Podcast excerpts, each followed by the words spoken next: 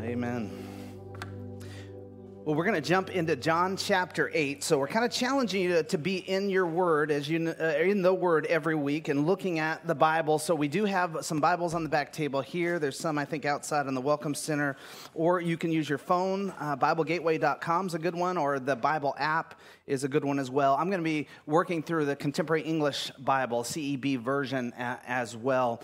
Uh, this morning. If you got in here and you didn't get sermon notes, they look like this. Uh, if you want to throw up your hand, um, my daughter here would be glad to run to you and get some. Oh, look, here we have some takers. All right, great. Hey, um, want to remind you we have our preaching calendar that's out here, our teaching calendar. We're halfway through this thing. Those are on the out, the table at the Welcome Center, the Next Step table, if you want to track along with, with those as well. So grab that. John chapter 8. We're going to jump into this. This is a, our really our second part of looking at this chapter. And last week, really the message that was coming out of that section of the scripture was believe. We find at the end, people believed on Jesus because of what he was saying. And he was speaking about being one with the Father and coming and speaking for the Father. And many believed in that. This week, we're going to see he's actually taking it to another level. The focus of this is that he's now saying, now be faithful to what you believe as well. In other words, Jesus is saying, hey, don't let this just be like a belief system. Let this be something you are faithful to in your life, how you live this out. And so we get this in the first verse we're going to look at. It's John chapter 8. We're going to start in verse 31. Now, there was almost 20, almost 30 verses that we're walking through today. And you're going to see, as I've told you a couple weeks walking through the book of John, that we'll have to move past some things or we'll have a four hour sermon. So that's for you on your own. In fact, somebody came up to me this week and they said, Hey, you know, it was really amazing. in, in in John chapter 8 because I've been reading that every day, like you said. And I'm like, wait, what? What? I don't even want to hear what you found. I want you actually are reading that every day, like I asked you to? Wow. So, and then they did tell me, uh, and it was pretty cool. So, there'll be a lot for you to jump into on your own in your devotion time this week. This is the verse that everything we're going to talk about today hinges on top of. It's verse 31. Jesus said to the Jews who believed in him, this was, think about when it says the Jews as the people, which is often said. It's just John likes to use the phrase the Jews. You might see the people in some of the other gospels. So this isn't necessarily the religious leaders, though they're hanging around. And this probably isn't his closest disciple, disciples, though they're hanging around too. Jesus is having this conversation with people. Now, mixed in that people would have been people who believed. They believed to some degree but Jesus is speaking a deeper message into them. And this is what he says You are truly my disciples if you remain faithful to my teaching. Then you'll know the truth, and the truth will set you free. This is what this passage hinges on top of. This verse, and even stronger in this verse, you'll see you are my disciples if you what? Remain faithful to my teaching. That is the message Jesus is getting out and speaking here. The defining characteristic of a disciple for Jesus remain in my teaching, remain and follow my teaching. That's what he's getting at here. In fact, it, it, looks like this. I put it in your notes. How do we prove that we are his disciples? How does one prove that you are Jesus' disciples? Well, Jesus just tells us we remain faithful to his teaching. We don't drift to another teaching or another way. We remain faithful to Jesus' teaching. That is the proof that we are disciples. Now, do you blow it sometimes? Probably. Do I blow it sometimes? Yes. so, no probably about it. All right, we do. But let's not excuse ourselves that our understanding is to be a disciple, we're going to remain faithful. We're not going to go camp out in another way and decide this is the way I'll follow. That's what Jesus is getting at. So it would prompt the next question What are his teachings? What are they? Well, we need to know what he's talking about here from the book of John because John is still writing here. John is still relaying this story, right? And up till now, what are the things that Jesus has been teaching here? Well, there's multiple things. We could go all the way back to the beginning. I mean, He is the light, He is the way, He came from the Father. He doesn't speak on his own. He speaks what the Father is telling him to speak as well. So they're embedded together. Do what the Father does. You must be born again. Do you remember that passage that we worked through as well? I'm the living water. I'm a flowing, better water than you're going to find pulling water up from a well, is what he's saying.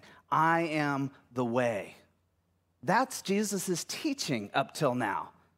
And so he says, Look, if you want to be my disciples, then you remain faithful to this teaching that I am the way, that this is what, this is the way you have connection with God. But then he says there, and you'll know the truth, and the truth will set you free. Now, we love this part, right? Because it sounds it sounds so American, right? American and independence, and you know, that's right, we're free, land of the free, home of the brave, all that stuff, right? Jesus is not talking about that in the slightest here, right? What Jesus is saying is if you remain faithful to my teachings, you will understand the truth of my teachings you're going to understand how true this really is. And guess what? You will find freedom in that truth. Freedom in the truth that I am the way in all my teachings. That's what he's talking about. That the truth is that I claim he's the way. I claim he's from the Father, that I need to be born again, that he's the living water. I claim that, and I live this out. And there's something I understand about truth when I live it out that I don't understand when I just have it as a belief system.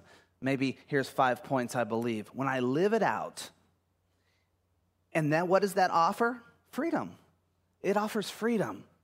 There's freedom from like this longing and striving to please a God I may not understand because now I understand who He is, or this longing to please and the striving to please others, or like the Pharisees, having this misunderstanding, misinterpretation of who God is. We have freedom from that. For them, even freedom from the oppression of Rome that they're living in and they're going to continue to live in. But there's some freedom they get to experience right in the middle of all that. You ever experience that in your hardships? That there is still a freedom in Christ, even though you're walking through difficulty. That is what he has to offer. That is where, how everything in this passage hinges on this verse.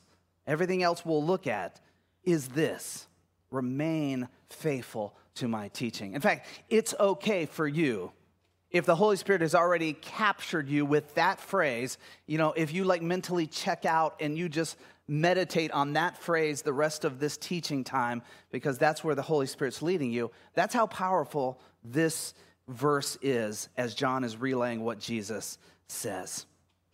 I was reminiscent of chapter 5 when we studied about uh, a man paralyzed where Jesus came to him, and you know he ends up healing this man. But there was an important question he asked. He turns to the man and says, Do you, do you remember this? Do you want to be well? And I told you, don't dismiss that question too quick. Do you want to be well? I think sometimes as Christians, there's many of us who want to believe and have a belief system, and there would be a question do you want to know truth? Do you want that truth of Jesus to set you free? Well, Jesus says it is in remaining faithful to my teachings and living this out. Now, I don't know in, in you if there's like a knee jerk of a yeah, but. Do you ever do that in your life? You know, where you kind of believe something or you say yes to something, but the but is coming. And usually the but immediately refutes that you actually believe in that thing, uh, but it just feels more right to say yeah than the word but. That's what we're going to get the rest of this passage we get the interaction with this, this Jewish crowd, this, this, the people, and they're now going to say, yeah, and I know like we believe the beginning of, of, John chapter 9 or that middle section of John chapter 9. We kind of believe that stuff when you said you're, you know, you're with the Father. But, and now they're going to kind of throw out some things. And I'd love to say that it all comes full circle and in the end everybody just, you know, embraces and they just love one another and love Jesus. It doesn't go that direction because Jesus does not come off this idea that if you want to be my disciples, you remain faithful to my teaching. So let's jump into it. The yeah buts. So take a look at your passage. I've given you, uh, excuse me, your, your notes. I've given you just a couple passages, but uh, you can see the full passage on your own. The first thing they say, um, we've never been slave, anyone's slaves. So the first thing they're saying is like, what is all this truth and freedom talk? We've never been slaves to anyone. Now, the first question you and I need to ask is, is that true? It, like, is that accurate? Um, I mean, maybe Jesus is a little ignorant here. Maybe he doesn't remember uh, that, that they've been free their whole. So let's just look at a passage. If we look at one in the book of Exodus, you might remember this story of when.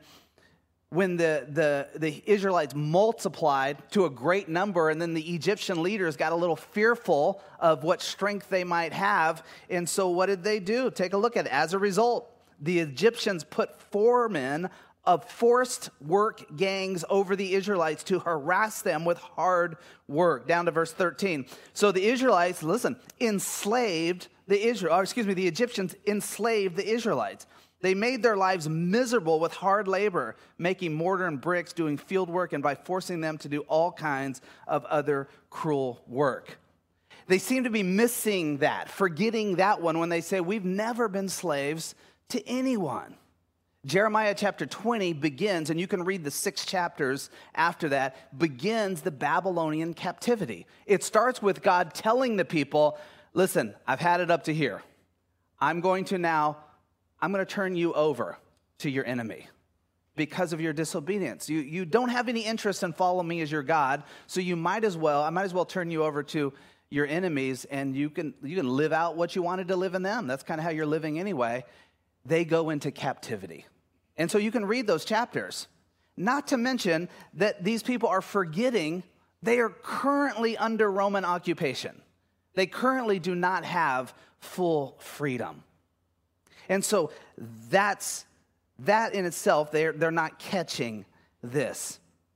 Well, Jesus comes back because they're, they're kind of saying this you're not, you know, no one's the boss of us, right? Do you ever say that in your life? No one's the boss of me. So maybe your kids say that. I, I don't know. But we know that phrase. Jesus comes back with this I'm not even talking about Egypt. I'm not even talking about Babylon. I'm not even talking about Roman oppression. He comes back and says, You're slaves to what? To sin. You're slaves to your sin. Verse 33, he says this you're slaves directly to sin. He's like, he's saying, Look, you're, you're slave to rejecting God. You're slaves to your own selfishness. You're slave to kind of this knee jerk idea that you might know better than God's way. You're slaves to maybe your sin behavior or your sin thinking or to your addiction. That's what he's saying. Look, you're a slave to that separation from God. But there's freedom in the Son who sent me, the Son that was sent by the Father. There is freedom in your slavery, in where you're at, there is freedom. And where do we find that freedom? He's saying, You're his disciple. By remaining faithful to his teaching, that you would know that truth and how that truth works. And in that truth, there is freedom. That's what Jesus is saying there. He's saying, Look, I'm telling you what I've seen because I'm sent from the Father. I've seen this. So, how do they respond? Another maybe, yeah, but uh, you would say here. They say in verse 39, the beginning of 39, they say, Well, our father is Abraham. So, what of that, Jesus? And Jesus, and I want to put this in a very, I, I, the most theological way, I, so you can understand how this is working. Jesus responds this way theologically Nope. what he says, he goes, Nope, that's not accurate. Our father's Abraham. Nope, nope, that's not accurate. He says, if that was true, you'd do what Abraham did. Verse 39b. If that were true, you would do what Abraham did. Well, what did Abraham do? When he was faced with the truth of God, or think about it this way at the burning bush, Abraham was, or excuse me, Moses was faced with the, the voice of God, and he heard from God that way. When, the, when these fathers heard this way, this is what this is what they did. Abraham, how did he respond? Abraham believed, and it was credited him as righteousness. When God spoke, the word of God spoke to him, he believed. And that's what, that's what Jesus is saying here. So it's not Abraham, because if it was Abraham, you would believe. You'd believe what I'm saying here. And then he says this You're doing your father's works. Kind of mysterious what he's saying there. You're doing your father's work. What is he getting at? Well, that's going to come in just a minute, and I think it's going to come with a little bit of thump for the people. We go on, verse 41. Then they come back and they say, listen, listen, the only father we have is God. They just said our father's Abraham. The only father we have is God here. And Jesus says to that, Nope, that's not accurate either. If that were true, you'd love me because the Father sent me. You know, up till now, the dominant message of John is that Jesus was sent by the Father to share the message. John chapter 5, 23, 5, 24, 5, 30, 5, 37, 6, 39, 6, or 7, 16, 7, 18, 7, 28, 7, 33. That doesn't count this chapter 8 that we've been working through. Then chapter 12, where this is dominant. Chapter 20, where this is dominant. Jesus says over and over, I come from the Father. So if you knew the Father, you would know me. You wouldn't reject me. So that one can't be true either. Then he hits them with it. Take a look at it. Your father is the devil, is what he says. Ooh, those are some fighting words there. Your father is the devil. Our father is Abraham. No, that can't be true. Our father is God. No, that can't be true either. Your father is the devil. Can you imagine if somebody came into church this morning and said to you and I, as, as people who profane, proclaim Christianity, said, Your father's the devil? Those are some powerful words, right? You'd probably dismiss it, you get riled up. What is Jesus getting at? What does he mean? You see, when he says devil, and there's other times this shows up, we get uh, kind of shades of, of Jesus speaking to Peter, Get behind me, Satan. Do you remember that passage? What do they mean by that? Not that there is a devil in red with horns and a pitchfork and fire behind him. That's not the image. What they uh, understood devil to mean is anyone or anything who opposes the work of God. So if you oppose the work of God, God is trying to work and you're being a barrier to that, then you are acting like a devil. That's how the, the phrase was used here. Demon sometimes, and, and it's used interchangeably a little bit. So God, Jesus is saying, Your father is the devil. You're following an opposition to what God actually wants to do because you're opposing me. God wants to work through me, He wants to bring life through me. And you're opposing that. So you're acting like a devil. Question for you Do you ever act like a devil? Do you ever act that way? I, know what we say when our kids, you know, like they, they get all hyped up on sugar and they're running in circles, you know, banging into the teeth, and we'll, say, like, man, they're just acting like a devil. No? But that's not what they mean here. Do you ever act like a devil?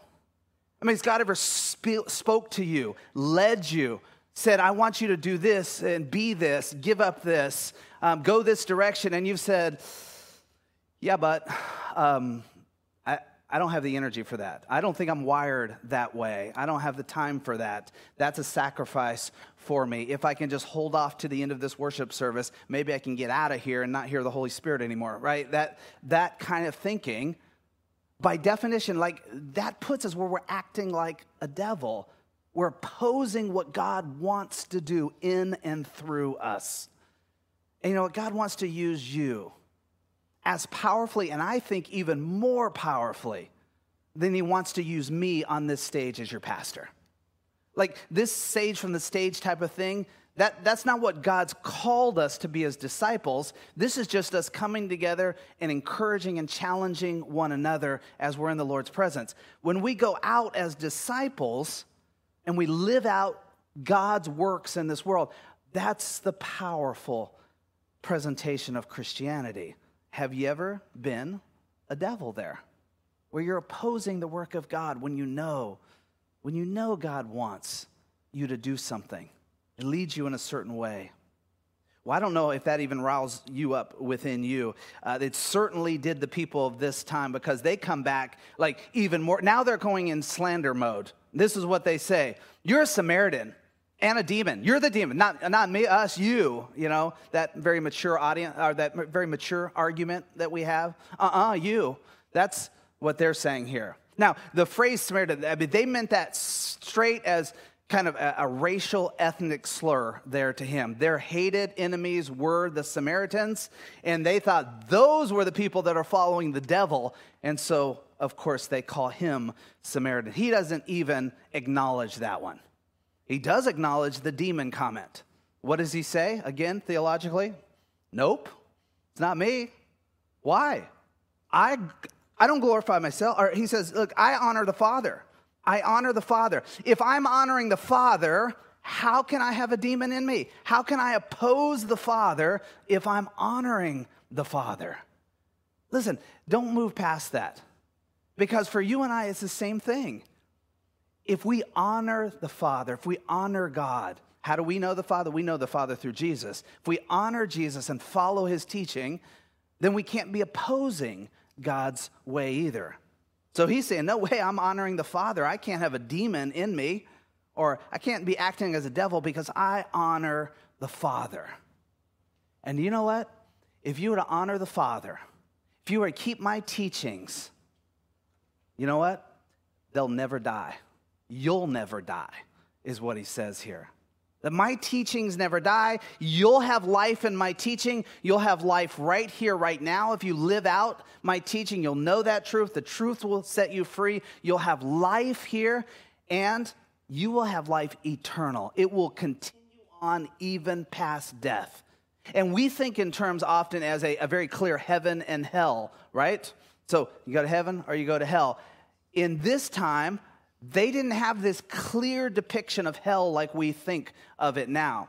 Certainly, it develops in the New Testament that it becomes clearer, this separation from God.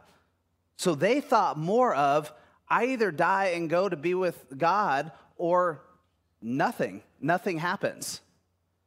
Obviously, there was a longing to be with God. And up till now, all they knew to be with God was, I better stay right with the Pharisees. I better stay right with the interpreters of the law. And Jesus comes along and says, No, you keep my teachings, my teachings, and you'll never die. Now, they don't fully understand what he's saying. Are you greater than our father Abraham in verse 30 or 53? He died, and you're saying we won't die, right? We're not all greater than Abraham. He's the top dog, right? And Jesus says, Look, I'm not here to glorify myself. God glorifies me. This message I speak is not my own. This is God speaking to you that you will have life and you'll have life eternal. This is God's message that I share. Now, they're still not sure. They say to him, Look, you're not even 50 years old, right? You're not even, how would you even know Abraham? How would you even know? Because Jesus says Abraham was pleased with this. How would you even know Abraham? Then Jesus hits them with it. They don't understand up till now. And Jesus says this, verse 58 I assure you, before Abraham was, I am. Now, you might remember that phrase. This is where we get to the burning bush. I got ahead of myself before. When God is speaking, the word of God is speaking. God's voice is speaking to Moses. And Moses is like, listen, I can't go. I can't do it. Who would I even say is sending me? You go and say to him, I am sent you. And this became a divine name for God, reserved only for God. And here Jesus is saying, I assure you, before Abraham even was, I am. I was there, just like God. And this would have been blasphemous for them to hear. So they get the opportunity now where they could believe on a deeper level, but they don't choose to do that. Instead, what do they do? They pick up rocks and they're ready to stone him. They go from some form of belief that we learned last week to Jesus calling them to a belief that's active and carried out through his teachings. And they're like, I don't know about that. That's a little far for us. I couldn't carry out that. So they chose uh, to, to, end it all, all uh, together. Maybe with a little influence from religious leaders, we're not sure. I look at this and I go like, I don't think any of us would be ready to pick up stones and like stone Jesus in this way. But I think there's times where Jesus calls us to a deeper level of carrying out his teachings, carrying out who he is. And we've said, yeah, but. Or no, I'm not, I'm not going to do that. We've challenged him in that. Here's the takeaway, and it's really more recap, but listen to it this way. One, if you want to be a disciple of Jesus, you follow Jesus' teachings. Plain and simple. You just follow Jesus' teachings. How do I know Jesus' teaching? Maybe you're like, I'm not quite sure what those are. Well, a great place to start is getting in the Bible. Matthew, Mark, Luke, and John, those gospels, get in there and find out. I was listening uh, to um, this little, oh, this little, I don't know what you call it, podcast kind of thing, very self help person, but mixes in the spirituality. And I was listening, I was curious, like, where do these, where do they go with this if they don't put God at the center? And the gentleman said, um, God would be a lot better understood if we just got rid of the Bible. And I thought, well, how would we understand him? Certainly, there is the glory of God we see in nature, and maybe the marvel of God when we hear of miracles and things like that.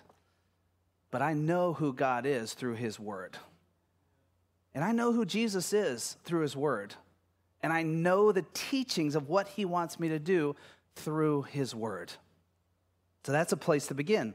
Maybe this morning you're like, like I don't even know where to begin in there. You could take your uh, communication card that's right in front of you. You can just you could just write on the back of it, I want to know Jesus' teachings. I don't know where to start. And drop it in. I'd love to send you. I'll send you more information than you can even handle on where to start and how we can help you getting into God's Word, a reading plan that's a simple way to work through the Gospels as well. Maybe think about transferring music time throughout the week to sermons or podcasts times as well. So, getting into to God's word, into his teachings. Stay away from the yeah buts. Now, listen, yeah but is not the same as checking out what you're hearing. Like, you should check out. If you don't have your Bible in front of you this morning, I just preached from John chapter 8, verse 31 through 59. And if you didn't see it with your own eyes, you should go home and read it. You should go verify and look at those things. That's not the same as yeah buts. Yeah buts is when you know truth, you understand, or you believe on a certain level. And then you're like, ah, I don't know if I'm ready to go anymore with that. Or I know he wants to do that, but that might disrupt my life.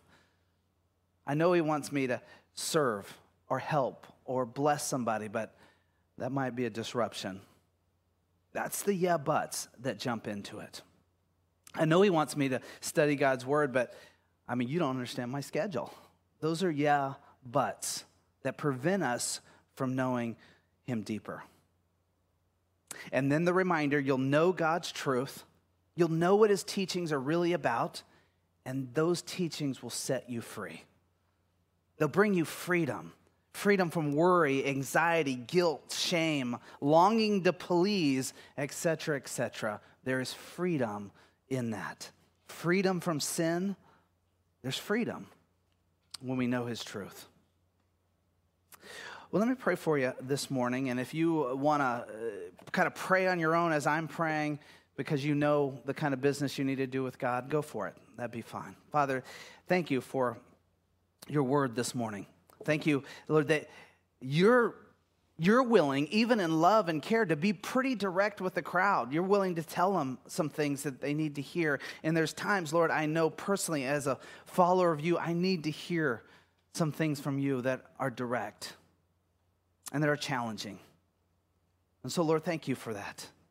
Father, my desire, if there be anyone in here who has not said, Yes, I want to believe on Jesus' teaching, I want to be his disciple if there's anyone in here that's kind of rested on the idea that one day long ago I said, yes, Jesus is the way, but I'm not, I'm not living that. I'm not carrying out his teachings.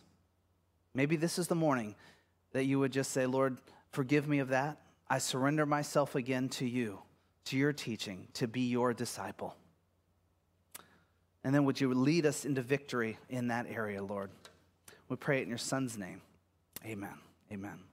So here would be a, a, an encouraging thing you could do is maybe there is a specific teaching or two of Jesus we've worked through or you've worked through in the Gospels on your own that you just kind of know is there that you'd say, hey, look, that's a teaching I know I need to carry out as a disciple. Maybe you're doing it wonderfully now, or you're, you're trying to you know side saddle that one. Um, that would be a great thing to just start writing out on a piece of paper. Writing out, here's a teaching, here's a teaching, here's a teaching to follow uh, in that. Uh, and then just kind of look at it. Now, listen, we know there's more to it. There's the empowerment of the Holy Spirit, and we've been talking about that. But it's good also just to identify what are those teachings. So that could be your own devotional work this week to work through it. Uh, per